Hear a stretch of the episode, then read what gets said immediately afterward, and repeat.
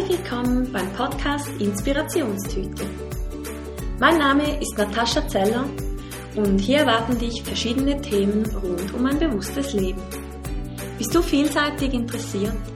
Lässt du dich gerne inspirieren und bist offen, auch mal neue und alternative Wege zu gehen? Bist du manchmal auf der Suche nach einer etwas anderen Lösung und hast sie noch nicht gefunden? Dann bist du hier genau richtig. Ich freue mich, dass du hier bist und wünsche dir ganz viel Inspiration.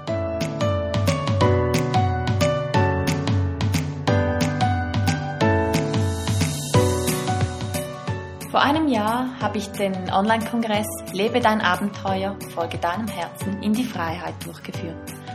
Ich habe mich jetzt dazu entschieden, dir die Interviews hier als Podcast zur Verfügung zu stellen.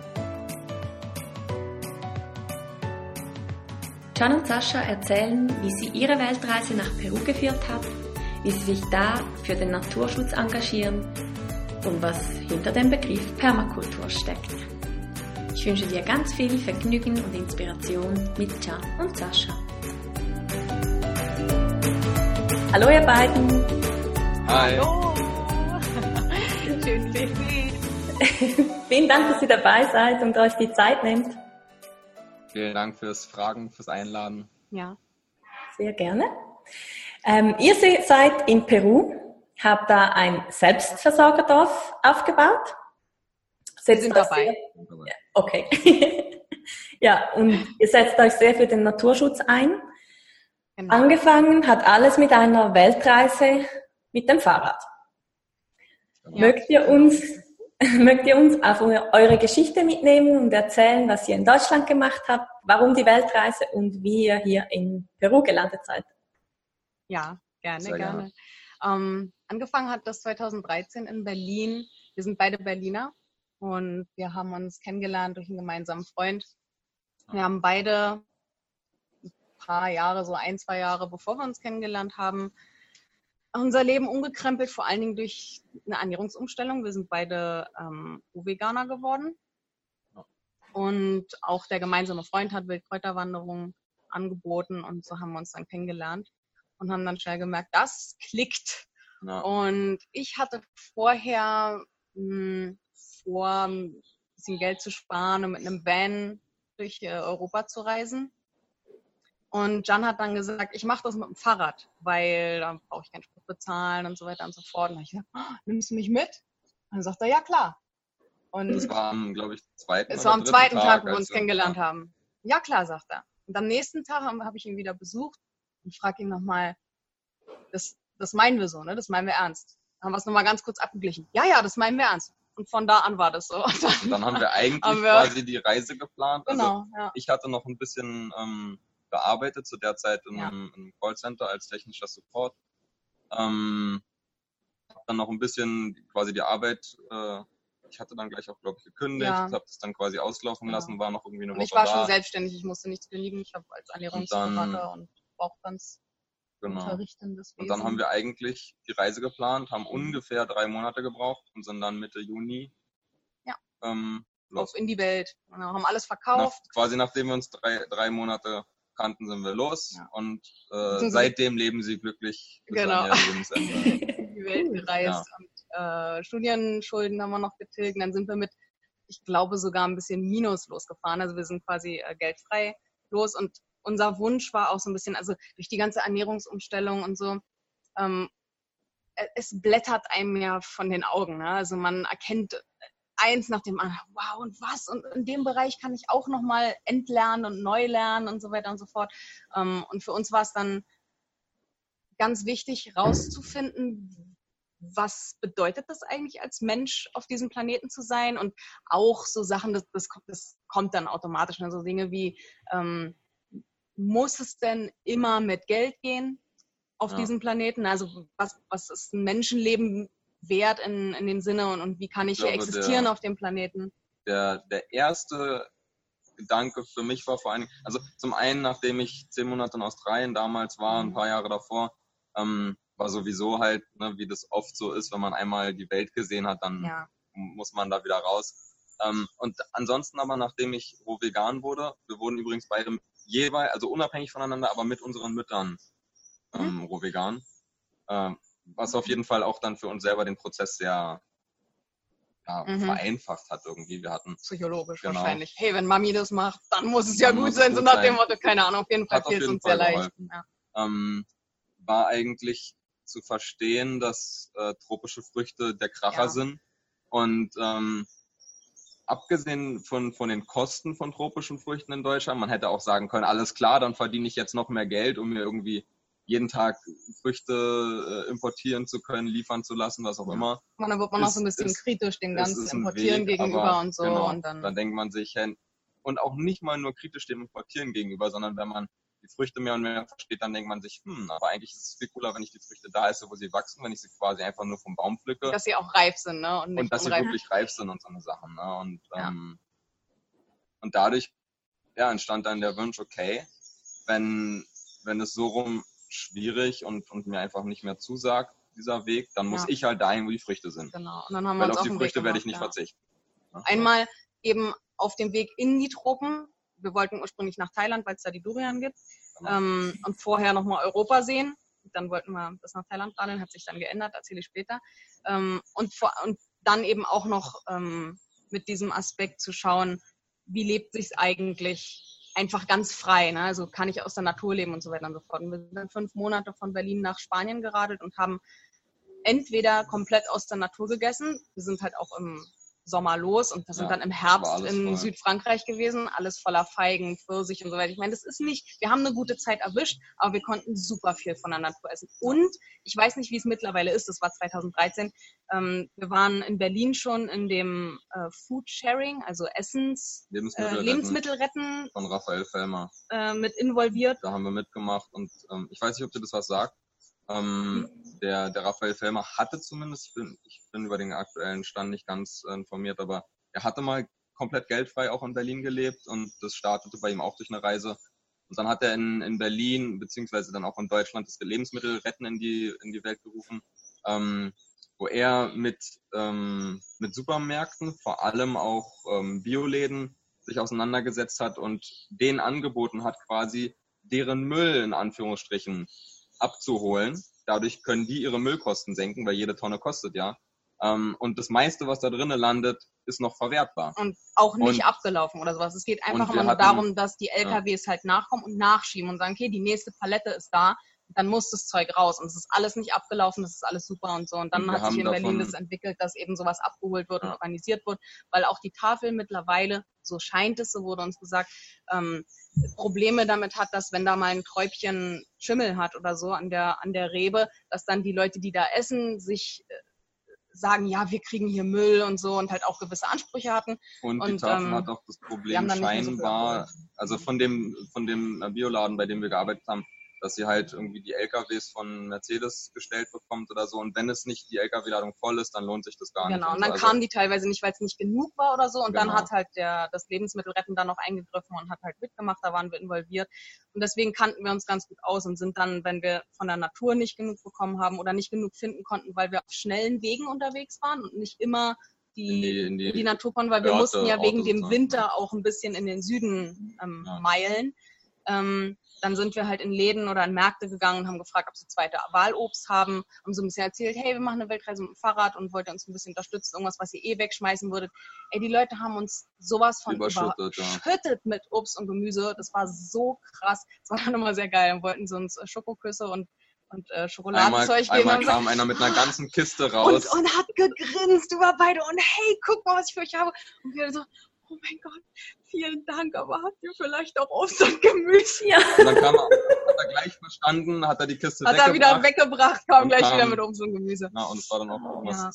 das Und es hat natürlich auch schöne Kontakte geknüpft und wir wurden eingeladen und so. Und ähm, Ja. ganz wichtig dabei ist, dass uns war immer bewusst, dass das geht mit dem Lebensmittelretten. vor allem ähm, vor allem äh, einfach ist, weil wir reisen. Also nicht, es kann ja nicht jeder machen, weil letztendlich sind wir ja abhängig von zum Beispiel eben dem Geld von dem Laden gewesen, der die Banane eingekauft hat und sie dann weggeschmissen hat. Das ist, das hat einen, einen schönen Geschmack von Freiheit, aber nicht von Unabhängigkeit.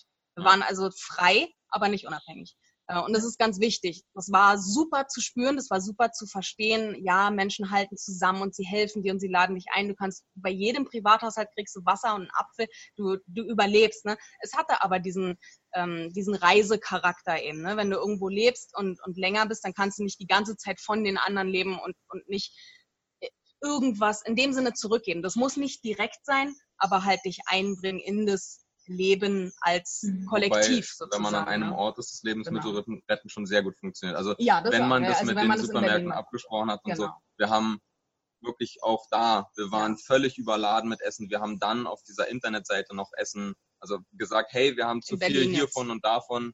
Und dann sind die Leute gekommen, haben das bei uns wiederum abgeholt und so weiter. Und ja. es, es, war einfach eine Fülle an, ja. an Essen. Also zum Beispiel in so einem Ort wie Berlin, wo sowieso ganz viel Müll ab anfällt, da kann man das dann wiederum machen. Das funktioniert aber nur, weil das System sowieso ein bisschen ja. ähm, schräg ist. Schräg ist ne? wenn, es, wenn es jetzt irgendwie ein kleines Dorf ist, wo alles prinzipiell gut läuft, ja. dann müsste man sich halt eben, genau, muss man sich mit einbringen, so äh, energetisch, sage ich mal.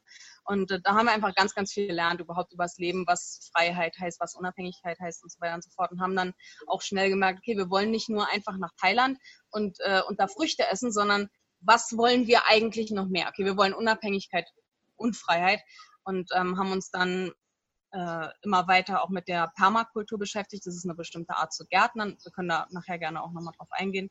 Mhm. Ähm, und haben dann gesagt, okay, wir möchten einen Ort, wo wir leben können, festen mit einem guten Klima, wollen dort permakulturistisch Gärten anlegen und Waldgärten anlegen und dann eben selbstversorgend leben. Wir möchten das sehr gerne auf die Spitze treiben, sage ich mal, mit ähm, Baumwolle anbauen und uns selber Klamotten machen. Wir möchten dann eben so selbstversorgend, äh, genau, so selbstversorgend wie möglich. Über, also, also, über die Zeit gesehen, ja. bis dahin, wo wir es wirklich, äh, also Klamotten und, und hier Zahnbürsten aus ja, Wurzeln. Süßholzwurzeln. Und äh, also ne, von vorn bis hinten. Deswegen zum Beispiel ähm, eben auch in dem Sinne Naturkosmetik. Wir nutzen jetzt einfach nur klares Wasser.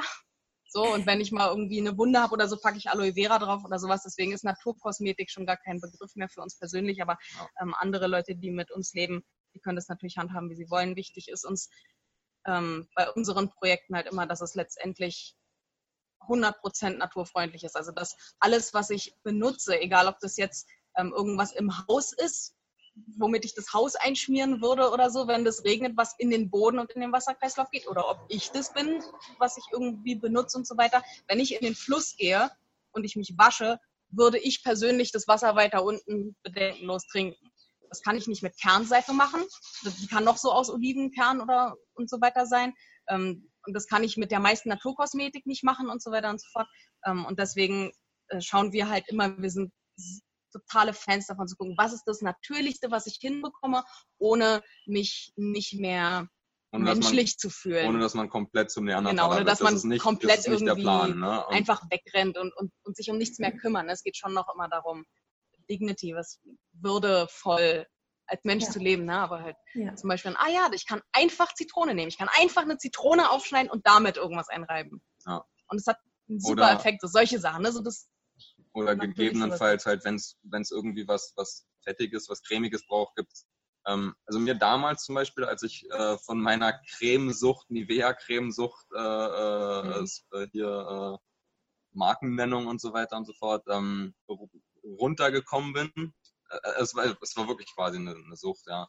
Ähm, habe ich mir erstmal mit Avocado geholfen. Ich habe mir eigentlich immer, wenn ich eine Avocado aufgeschnitten habe, habe ich mir das, den Rest, der in der Schale war, quasi ins Gesicht geschmiert. Oder was auch sehr cool war, ist Mango. Ja. Mango ins Gesicht und so. Und, und ich dachte mir nämlich, ich habe die Mango so gesehen und dachte mir, hm, es gibt doch irgendwelche Cremes und Shampoos und Zeug, da steht irgendwas mit Mango. Warum schmiere ich mir nicht einfach direkt die Mango ins Gesicht? Was, was soll dieser, dieser Weg über ein in Plastik verpacktes Zeug, wovon ich keine Ahnung habe, was da eigentlich drin ist? Nehme ich einfach direkt die Mango, wenn die so gut Muss sein Muss halt soll. danach wieder abwaschen, das ist halt Zucker und, und Fasern und so, aber genau, hey, klebt ja, oder so, nicht? aber es hat mir sehr gut geholfen, ja. dann halt von, von diesen herkömmlichen Cremes runterzukommen und so. Und, und auch hier jetzt kannst du einfach eine Kokosnuss aufschlagen und da mit der Hand rein und, und das dir verteilen oder eben eine Avocado oder so oder eben auch eine Mango. Es ist äh, für uns hier auf jeden Fall verfügbar ähm, und unbedenklich, wenn das ins Wasser geht oder sonst irgendwas. Der, der andere kann es immer noch trinken, wir würden es trinken. Ne? Und das ja. ist uns einfach ganz wichtig, ja.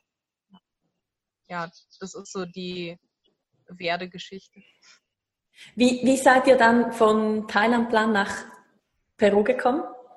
Wir sind gar nicht bis nach Thailand gekommen. Ja. Ähm, als wir in Spanien angekommen sind, hat sich diese Idee, einen, äh, doch sesshaft zu werden, irgendwo schon stark entwickelt gehabt. Und wir haben mit anderen darüber gesprochen, die haben uns damals Costa Rica empfohlen, weil Auf es dort Weg schon kam das immer mehr. Genau. Die Leute, ey, ihr müsst nach Costa Rica. Genau, war aber schon in Spanien. Und ähm, dann haben wir uns das ein bisschen angeguckt und übers Internet sah das auch, sah das auch sehr schön aus und no offense und so, Costa Rica ist super. Ähm, da gibt es halt viele ähm, Rohkost, ich will jetzt nicht Communities nennen, Projekte, genau. Ähm, Verschiedenster Art. Und ja. dann haben wir unsere Fahrräder verkauft, beziehungsweise haben in, in Spanien ein bisschen gearbeitet, ähm, haben dann ein bisschen was angespart, haben unsere Fahrräder auch verkauft für einen sehr guten Preis mit allem drum und dran die Fahrradtaschen und haben uns dann äh, ein Schnäppchen, haben ein Schnäppchen geschlagen und uns Tickets nach Costa Rica gekauft. Wir hatten eigentlich ursprünglich vor, per zu Boot segeln. zu segeln, rüber zu fahren oder so, ja. mhm. ähm, was dann doch ein bisschen schwierig war. Die Zeit war nicht die geeignetste. Ähm, mhm. Und dann haben wir uns entschieden, weil wir dann auch einen Termin dort hatten, genau. haben wir uns dann für ein Flugzeug entschieden. Ja. Und da waren wir, glaube ich, drei Monate und ja. es hat einfach nicht geklickt. Also es ist ein schönes Land und für uns hat das Klima nicht so ganz gestimmt und wie das so, kennst du ja, ne, war einfach, es hat uns weitergetrieben und dann sind wir von Costa Rica durch Panama und dann rüber nach Kolumbien waren da einen Monat und dann ähm, haben wir einen Termin in Peru gehabt mit jemandem, wo wir ein Land gesehen haben und sind dann mit den letzten Fuseratzen, die wir hatten, ähm, mit dem Bus sechs Tage lang von Kolumbien nach Peru das war und, oh, Das war krass, ja. Du kannst dir das Busklo vorstellen.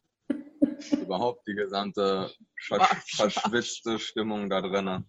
Man hatte wirklich Stockholm-Syndrom. Man hat alle diese Leute in dem Bus sowas von geliebt, weil war wir waren ja alle in dem gleichen Szenario Team gefahren. Kolumbien, Peru, ja. Team Kolumbien, Peru, ja, das war geil. Das war ähm, man hat dann ab und zu mal Fuß auf, auf Raststellen, Asphalt gesetzt, ja. aber ja. Wow. ja. Und um, ähm. äh, einfach kurz äh, ähm, Dings. Äh, Fun Fact: wir, wir, sind die komplette Zeit ähm, wunderbar roh vegan ja. auf jeden Fall klargekommen. Es war nie ein Problem oder so. Ja. Ähm, Man muss es halt wollen und, und es hat, vorbereiten halt. Ne? Man muss dir deine eigenen viel, Sachen einpacken. Viel Spaß gemacht auch. Ja, ja es war super. Ja. Und dann, als wir nach Peru eingefahren sind, ja, ich weiß nicht, es war einfach wie ja. Unsere Herzen sind wie so ein Anker ins Wasser. So. Das war sofort klar eigentlich. Hier, jetzt, jetzt musst du noch den, das war, richtige Stückchen finden, aber das, das Schärfste es. war, als wir in Kolumbien waren, da hatten wir ein bisschen dann recherchiert und so. Kolumbien fühlte sich halt auch nicht richtig an. Und, und wir hatten überhaupt keine Ahnung von Peru. Wirklich mhm. null. Wir, wir wussten, also, oder ich wusste auf jeden Fall nicht mal, dass, dass hier die Inkas herkommen, dass hier der Machu Picchu ist, dass hier der Titicaca-See ja, unter anderem, also auch mit ist. Ich hatte keine mhm. Ahnung von gar nichts das Einzige, was mir im, im, im, im äh, Kopf war von, von Peru, diese völlig, also mega dick eingepackten, bunten kleinen Kinder auf sonst wie viel Tausenden von Metern Höhe, mega kalt. Das war für mich Peru. Ja. Und das hier, das ist hier so eine Vielfalt. Es gibt hier irgendwie 120 Klimazonen, noch viel mehr Mikroklima, irgendwie sowas, keine Ahnung, die genauen Zahlen. Das ist auf jeden Fall Wahnsinn. Ist ich weiß nicht, ob es irgendwie. Es war eine Überraschung Land zu wissen, dass eben auch äh, Peru noch quasi eben Teile von, von dem Amazonasgebiet hat. Und, ja. Mhm. Ähm, ja, und wir haben uns einfach sofort verliebt. Es war einfach so schön. Ja. Weiß ich, die, die Stimmung und ganz ehrlich gesagt bin ich nicht immer so der Mensch, der mh, hm, so gerne Worte wie magisch oder so benutzt. Ne? Ich versuche gerne Dinge doch zu erklären und gleichzeitig ist es immer das Einzige, was mir einfällt. Also ja, da fehlen mir fast die Worte. So. Die Anden, also die Berge von Peru und so, also schon, ja. die nehmen dich in die Mangel und sagen, du oh, bleibst hier. Ja. ja, ja. Schön. Ja, und dann auch noch zu erfahren, dass es hier halt auch Tropen gibt. Dass, dass, mhm. ähm, und dann eben, hier, hier durften wir auch verstehen, erfahren, dass Tropen sind nicht gleich Tropen mhm. und auch die, ähm, die Höhe, also die, die Altitude, die Höhe über dem Meeresspiegel ist auch nicht das gleiche, wenn du bei dem äh, einen Ort 800 Meter hast und bei dem anderen Ort 800 Meter, heißt es, kann man einige Schlüsse daraus ziehen, aber es das heißt überhaupt nicht, dass es ansatzweise das gleiche Klima da ist. Du musst oder wirklich so. immer an jedes jeden Ort Tal, jedes Tal hat, anders. kann völlig anderes. Du, du fährst hier eine Strecke in Peru, keine Ahnung, sieben, acht Stunden. Du fährst quasi nur über einen kleinen Hubbel in das nächste Tal. Du würdest sagen, es ist auf einer ähnlichen Höhe, es ist alles anders. Ja, alles. Das ist einfach Mhm. alles anders. Die Feuchtigkeit ist anders, die Hitze ist anders. Und auf, dem, auf der einen Seite kannst du die eine Art von Früchten anbauen und auf der anderen Seite völlig andere und die andere wiederum nicht und so weiter und so fort. Wenn man den Ort nicht gesehen hat, dann kann man nur Kann man schwierig darüber Schlüsse daraus ja. ziehen. Auch halt diese Sache, was man ja teilweise kennt mit diesen Temperaturen, von wegen, ja, da ist es immer so und so, so viel Grad. Es gibt ja dann schon teilweise die, die Werte für gefühlte Temperatur, ähm, aber halt einfach diese Kombination aus, aus Wärme und auch wie sonnig ist es. Weil wenn du ein sehr sonniges 32 Grad hast, dann ist es sehr anstrengend. Wenn es aber ein schattiges 32 Grad ist, dann kann es angenehmer sein. Mhm. Und gibt es dabei Wind? Wie feucht ist das Ganze? Das macht so viel aus, es verändert so viel. Und, Lebensqualität. und, ähm, und das Ja, durften wir halt jetzt auf der ganzen Fahrt, Fahrt lernen. Ne? Das einfach, und am besten, wenn man irgendwo leben möchte, erst mal ein Jahr hinsetzen und angucken. Ja. Weil Ja. hilft auf jeden Fall. ja. Trockenzeit, Regenzeit kennenlernen, die Übergänge kennenlernen, zu wissen, wie, wo, wann die Sonne steht und so, Mhm. muss immer ein Jahr da bleiben. Besonders wenn du anbauen möchtest. Das war für uns in Costa Rica und auch in einem anderen Ort in Peru. Die Regenzeiten sind Wahnsinn. Also vielleicht nicht ganz so krass wie irgendwie ein asiatischer Monsun. Die sind schon, glaube ich, noch heftiger, aber es war schon monsunmäßig. Sehr viel, sehr kontinuierlich, sehr durchgängig, sehr feucht und nass und so. Und hier ähm, es ist, ist super entspannt. Es regnet meistens nachts, ähm, so ein bisschen dann noch in den Morgen hinein und dann klart es auf und du hast ein schönes sonniges Wetter. Die, die, die Sachen, also deine Klamotten, aber auch alles um dich rum hat Zeit zu trocknen und dadurch Mhm. ist es einfach nicht so eine kontinuierliche Feuchtigkeit. Und dann fängt es abends, nachts wieder an. Natürlich regnet es ab und zu auch mal ein, zwei Tag, ja, Tage ja, durch immer oder so. Trockenzeit, Aber das ja. ist eher die Seltenheit. Also eigentlich ist es so ein schöne, schönes Gleichgewicht aus beidem und du kannst dich dann nachts, wenn du schläfst, freuen, dass die Blumen gegossen werden. Ja. Und am nächsten Tag weißt du aber, dass du auch was von dem Tag haben kannst, sozusagen. Ne? Also Ja. Ja. beide können profitieren, so Win-Win-Situation mäßig. Ja, das ist ganz schön. Schön. Ja. Und wie seid ihr, also wie habt ihr den Platz gefunden, wo ihr jetzt wohnt und wie habt ihr das, wie, wie begann das alles? Ähm, wir haben, wir sind direkt immer ähm, einfach zu den Orten hin. Wir haben nie irgendwelche ähm, Real Estate, wie sagt man, Makler Ja. oder sowas. Wir haben sowas nie gemacht. Wir haben immer gesagt, ich habe auf der Karte geguckt, weil ich habe ein ganz gutes Näschen dafür, Ja. das ein bisschen lesen zu können. Auf die Ähm, Karte gezeigt, da wollen wir hin. und gesagt, das ist es. Ähm, und dann haben wir uns so, weiß ich, drei, vier Orte sind da direkt hingefahren, ähm, haben uns das angeschaut und dann fragen wir einfach immer. Wir nehmen uns, weiß ich nicht, ein Motorrad oder Latschen oder ähm, fragen irgendjemanden, ob er ein bisschen mit uns rumfährt. Ähm, Ja. Und schauen dann einfach direkt. Und meistens gibt's da schon so ein, ah, hier frage ich mal. Ne? Und ähm, es kommt aber auch dazu, dass viele Leute tatsächlich gerne verkaufen wollen. Das ist jetzt auch nicht so magical von wegen, "Ah, dann habe ich gefragt und dann sagt derjenige, ja, ich will tatsächlich verkaufen. Jeder will verkaufen. Wobei Das wir ist- auch also gelernt haben, dass, nicht dass immer, aber teilweise die Leute Nein sagen und wenn du sie dann zwei, später dann dreimal Ja fragst, sagen. dann ach ja, eigentlich schon. Es, Ja. es kommt für die manchmal sehr überraschend. genau, letztendlich ist es so, dass viele eben in die Stadt möchten und, und Landarbeit als lästig empfinden. Deswegen ist es auch nicht so schwer, wenn du weit in die Natur gehst, jemanden zu finden, der dir was verkauft. Du musst dich dann halt gut informieren, du musst ähm, wirklich auch andere fragen, die dir nichts verkaufen wollen. Was würdest du denn für einen Hektar bezahlen? Solche Sachen. Ne? Mhm. Und ähm, letztendlich haben wir auch ganz, ganz wunderbare Anwälte, ähm, die uns von Herzen helfen, die unser Projekt auch sehr lieben und uns geholfen haben, die Organisation zu gründen und die, ja, wie sagt man, ähm, die schützen unseren Rücken wirklich ständig und Ja. die sind, die sind was wären wir ohne die beiden, wir lieben die. Ähm, und auch, sind auch ganz, ganz enge Freunde von uns geworden. Also Ja. Ähm, das ist ganz, ganz witzig. Was, was war das für ein Film? Fear and Loathing in L.A., glaube ich. Las Vegas. Las ja. Vegas, äh, wo der mit seinem Anwalt durch die Gegend rauscht. Aber mein Und manchmal- Anwalt. Ich habe meinen Anwalt. Ja. So ungefähr ist das so ein bisschen. Das sind ähm, ganz liebe Menschen. Und ich glaube, das ist ganz wichtig, dass man sich ähm, in einem fremden Land, wo man Sprache vielleicht auch nicht perfekt kann, nicht denkt, oh, der ist so freundlich und der sagt, nein, nein, ich habe alle Papiere und so. Und ja, und wir möchten alle vertrauen und so, aber bitte, bitte, egal wer zuschaut und irgendwie äh, darüber nachdenkt, in irgendeinem fremden Land äh, oder so, so temperamentvollen Land, sage ich mal, äh, Land zu kaufen, bitte nehmt euch legalen Beistand. Das ist ganz, ganz wichtig. Mhm. Lasst das korrekt durchgehen, schaut immer Wobei nach dem Titel und so weiter. Ist, und so einen, einen guten zu finden. Muss dann eben auch einen guten Anwalt finden, genau. Also ja. zum Beispiel. Ähm, dem muss man dann vertrauen. Genau, können.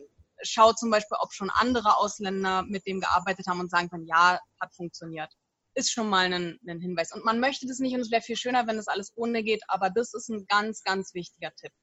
Nicht übergehen. Mhm. Ja. ja. vor ja. allen Dingen, wenn man halt mit, wenn man halt mit, hm, ja, sag ich mal, europäischen ähm, Erwartungen an die Sache rangeht. Ja. Weil die Leute hier untereinander kommen wunderbar klar, so wie sie sich sozusagen verhalten.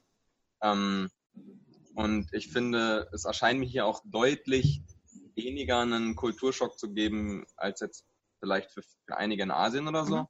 Mhm. Und gleichzeitig ist es trotzdem anders. Ja. Ähm, mhm. Und wenn du dann mit deiner deutschen Erwartungshaltung da rangehst und, und möchtest oder, oder halt was heißt möchtest, du gehst halt einfach davon aus, dass es so und so ist, weil er hat so und so dir geantwortet, nicht wahr? Ähm, dann kann es schon frustrierend werden. Und ja. ähm, da mussten wir uns auch ein bisschen dran gewöhnen. Und ähm, ganz wichtig ist zum Beispiel einfach Geduld. Ja, genau. Also wenn jemand sagt das morgen, dann ist das nächste Woche. Wenn es heißt, das dauert eine Woche, dann dauert es zwei Monate. Und es ist normal und es ist okay und du, es ist einfach wie übersetzen. Ja, ja. Sagen wir, ah ja, der hat eine Woche gesagt, gut, dann warte ich jetzt acht Wochen. Und das, und das ist einfach normal, das ist okay, da muss man dann durch und dann, dann fühlt sich das auch nicht mehr so schlimm an, weil du ja dann nicht mehr erwartest, dass es eine Woche dauert. Ne? Also, ja. Vor allem, ja. wenn man halt auch wirklich keinen Zeitdruck hat und genau. wenn man sich halt auch darauf einstellt, einstellen kann und, und das versteht, dann nimmt man sich halt Zeit. Also hm? in den meisten Fällen genau. klappt es für uns auf jeden Fall ganz gut. Das ist dann gut, ja, dann dauert es jetzt halt so lange, wie es dauert. Ein bisschen und, neu kalibrieren und dann ja. geht es schon. Und man wird selber auch irgendwie noch entspannter. Das stimmt. Tranquilo. Das ist schon ganz gut. Hm. Ja, ich glaube, das ist, das ist so, so äh, sobald man aus so Nordwesteuropa mal draußen ist. ja. ja, da wird man automatisch ein bisschen gelassen oder halt einfach ja. entspannter. Ja, ja. Wie viele Leute wohnen jetzt bei euch in, in der Siedlung mittlerweile? Ähm, also, also wir leben jetzt gerade erstmal bei auch bei Freunden, weil wir ähm, so richtig eine Siedlung gibt. Genau, wo ist, der Platz, wo die Siedlung ist, da werden jetzt die ersten Hütten gebaut. Wir mussten nämlich ah, okay. auch anderthalb Mal umziehen. Also wir hatten mal woanders angefangen und von da, ich sag mal, wir mussten äh, flüchten klingt ein bisschen groß, aber ist auch eine lange Geschichte. Gehen. Genau, wir wollten, wir wollten gehen. Ähm, und äh, deswegen hat es jetzt nochmal neu angefangen, aber diesen Samstag ähm, werden wir tatsächlich schon mal äh, eine der Hütten nochmal neu beginnen. Ähm, wir haben jetzt, wir leben hier mit zwei weiteren noch, mit zwei weiteren Leuten. Einer ist in Cusco, der jetzt, ähm, also ein zusätzlicher, auch, genau. genau, der auch zu uns jetzt demnächst kommt. Und dann gibt es noch zwei, drei Leute, die jetzt gerade in Deutschland sind, die aber auch mit uns sind. Und mhm. ansonsten haben wir ich glaube, an die 400 Leute, die ja. gerne kommen möchten. Das Ding ist, dass wir über die Jahre ähm, die Leute immer langsam hier mit einbürgern, weil das ist ein großes Ding, wenn man sowas wie eine Siedlung macht oder so eine Nachbarschaft und alle auf einmal kommen. Wir hatten mhm. auch so eine Phase, wo wir gesagt haben, und los. Kommt, wir sind äh, hier und da. Die Kinderlein kommt und das war super, super schwierig ähm, und hat eben auch zu Problemen geführt. Und deswegen haben wir das jetzt nach und nach gemacht. Das wird zwar dann länger dauern, aber dann haben die Leute eine gute Aufenthaltsgenehmigung, das ist rechtlich alles in Ordnung und so weiter und so fort. Und sie brauchen keine Existenzängste haben und so. Ähm, und es hat sehr, sehr gut funktioniert. Deswegen ist es ein bisschen. Wir wollen halt wirklich den, den Leuten helfen können. Wir hatten, ähm, weshalb, falls irgendjemand sich fragt, ja, wo sind die denn eigentlich? Das ist der Grund, warum wir äh, den, unseren genauen Standort nicht rumposaunen, weil wir haben die Erfahrung gemacht, wir hatten auch mal gesagt, wo wir sind und dachten uns, wir laden dann die Leute ein ähm, in unserem Tempo. Wenn die Leute wissen, wo wir sind, die kommen einfach. Ähm, wir hatten schon Leute, die dann an die Tür klopfen und ähm, das nehme ich den Leuten auch nicht böse. Ähm, und gleichzeitig ja, fällt es halt einigen schwer zu verstehen, dass die, die sagen dann, ja, ich, ich äh, mache euch keine Arbeit oder so, ich helfe euch, wo ich kann.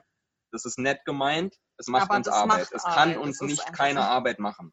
Und, mhm. ähm, und die würden wir uns dann gerne sozusagen selber uns darauf einstellen, uns die Zeit nehmen. Und wir möchten auch den Leuten wirklich ähm, mit unserer vollen Kapazität helfen können. Und wenn wir die nicht haben, dann bringt es denen nichts, weil wir denen nicht helfen können, sich einzubürgern.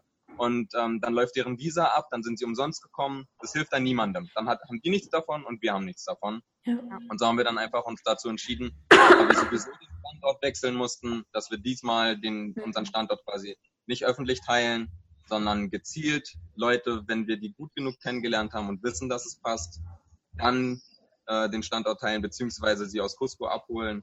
Ähm, und ja. bisher läuft es so ja. deutlich besser, ja. Ja.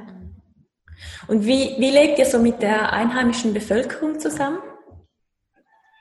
Also hier, wo wir sind, wir sind eigentlich ganz stille Zeitgenossen. Ja.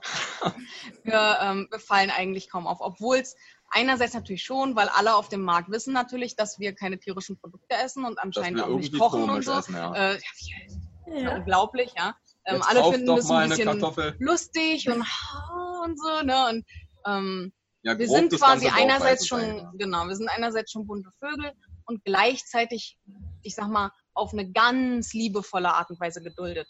Das kommt auch äh, davon, dass die Peruaner sowieso eine sehr weltoffene Kultur haben. Die sind sehr interessiert, die sind ähm, einfach super locker. So wie du gewachsen bist, bist und du genau. verhalten sich aber auch sehr respektvoll so, in der, in der genau. Regel. Ne? Also, sind ähm, sehr freundlich. Ja, sehr freundlich. Im, im Gro. Und wir, wir tauchen da so unter. Wir sind, ja, wir sind ein bisschen so, ah, ja, ja, die hier wieder so, aber ganz, ganz freundlich, ganz. Und dann haben wir äh, Leute, mit denen wir, also so wie überall und jedem, mit genau. also jeder andere das auch hat. Wir haben Leute, mit denen wir mehr interagieren, Leute, mit denen wir mhm. weniger interagieren natürlich ähm, und, und haben quasi unsere, unsere Freunde. Äh, das ist wie überall auch. Ja. Ne? Manche sagen, ey, die sind ja verrückt, was die da machen. Warum gehen die denn in den Wald? Wir wollen doch gerade alle in die zivilisierte Welt, geht ihr denn wieder zurück? Und andere, äh, die kriegen Russland und sagen, aha, das finde ich klasse und so. Ne? Also es ist überall. Ja. Ja, ja bei, man, bei manchen, ganz kurz noch dazu, habe ich auch das Gefühl, weil einerseits ähm, schätzen die Leute hier die Deutschen ähm, überraschenderweise auch sehr.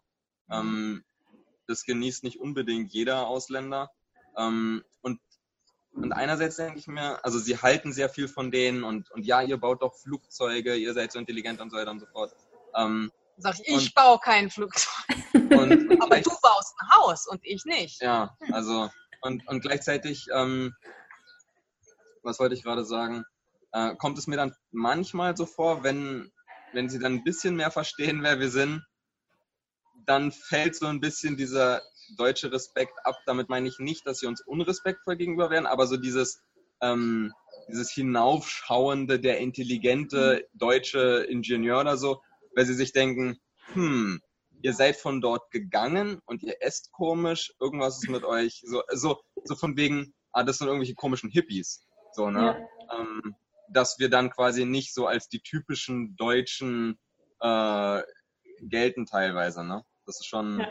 Ja, ich habe das Gefühl, dass es, ja, dass es bei ein Einzelnen so ist und andere, ähm, und bei anderen ist es genau andersrum. Die, die gucken sich an und sagen, hm, wenn die Deutschen sagen, es ist besser, wieder in den Wald zu ziehen, vielleicht ist ja da was dran. Also es ist wie, es, es ist wie überall, ne? Es, es so, alles, und, und, und mir persönlich ist es so wahnsinnig weh, dann immer, ja, wenn, aber wenn die Deutschen sagen, hä, du musst es sagen. Was, mhm. Also ist doch, ja, egal. Es, es ist, wie es ist. Ne? Was, ne? Den wird halt im Fernsehen und so. Was ein bisschen schade ist, die, der, der Fernseher von denen äh, sagt den ganzen Tag Deutschland, Deutschland, Deutschland und auch andere Industrieländer mhm. natürlich. Ähm, und sagt denen aber nicht, sagt denen aber nicht, dass in Deutschland zum Beispiel es Arbeitslose gibt, dass es da Alkoholprobleme ja, genau. gibt, dass es da Korruption gibt. Ja, und wenn wir manchmal, wenn wir dann manchmal damit anfangen, dann mhm. stehen denen die Kinnladen offen und die denken sich, was redet der da? Was denn für Arbeitslose? Deutschland ist doch ein reiches Land. Das macht gar keinen ja. Sinn, was der da. Und, und dann ist halt auch einige, bei einigen habe ich dann das Gefühl, wenn wir, wenn wir mit sowas ankommen, dann denken sie sich, okay, die beiden sind irre. Ja. Und andere mhm. sagen, ah, okay, ja, und einerseits macht es auch Sinn und vielen Dank, dass ihr uns aufklärt, so ungefähr. Ne? Also es ja. ist einfach so und so und ja. ja. Ja, das geht mir auch oft so. Wenn ich dann ja. sage, ja, das haben wir in der Schweiz auch.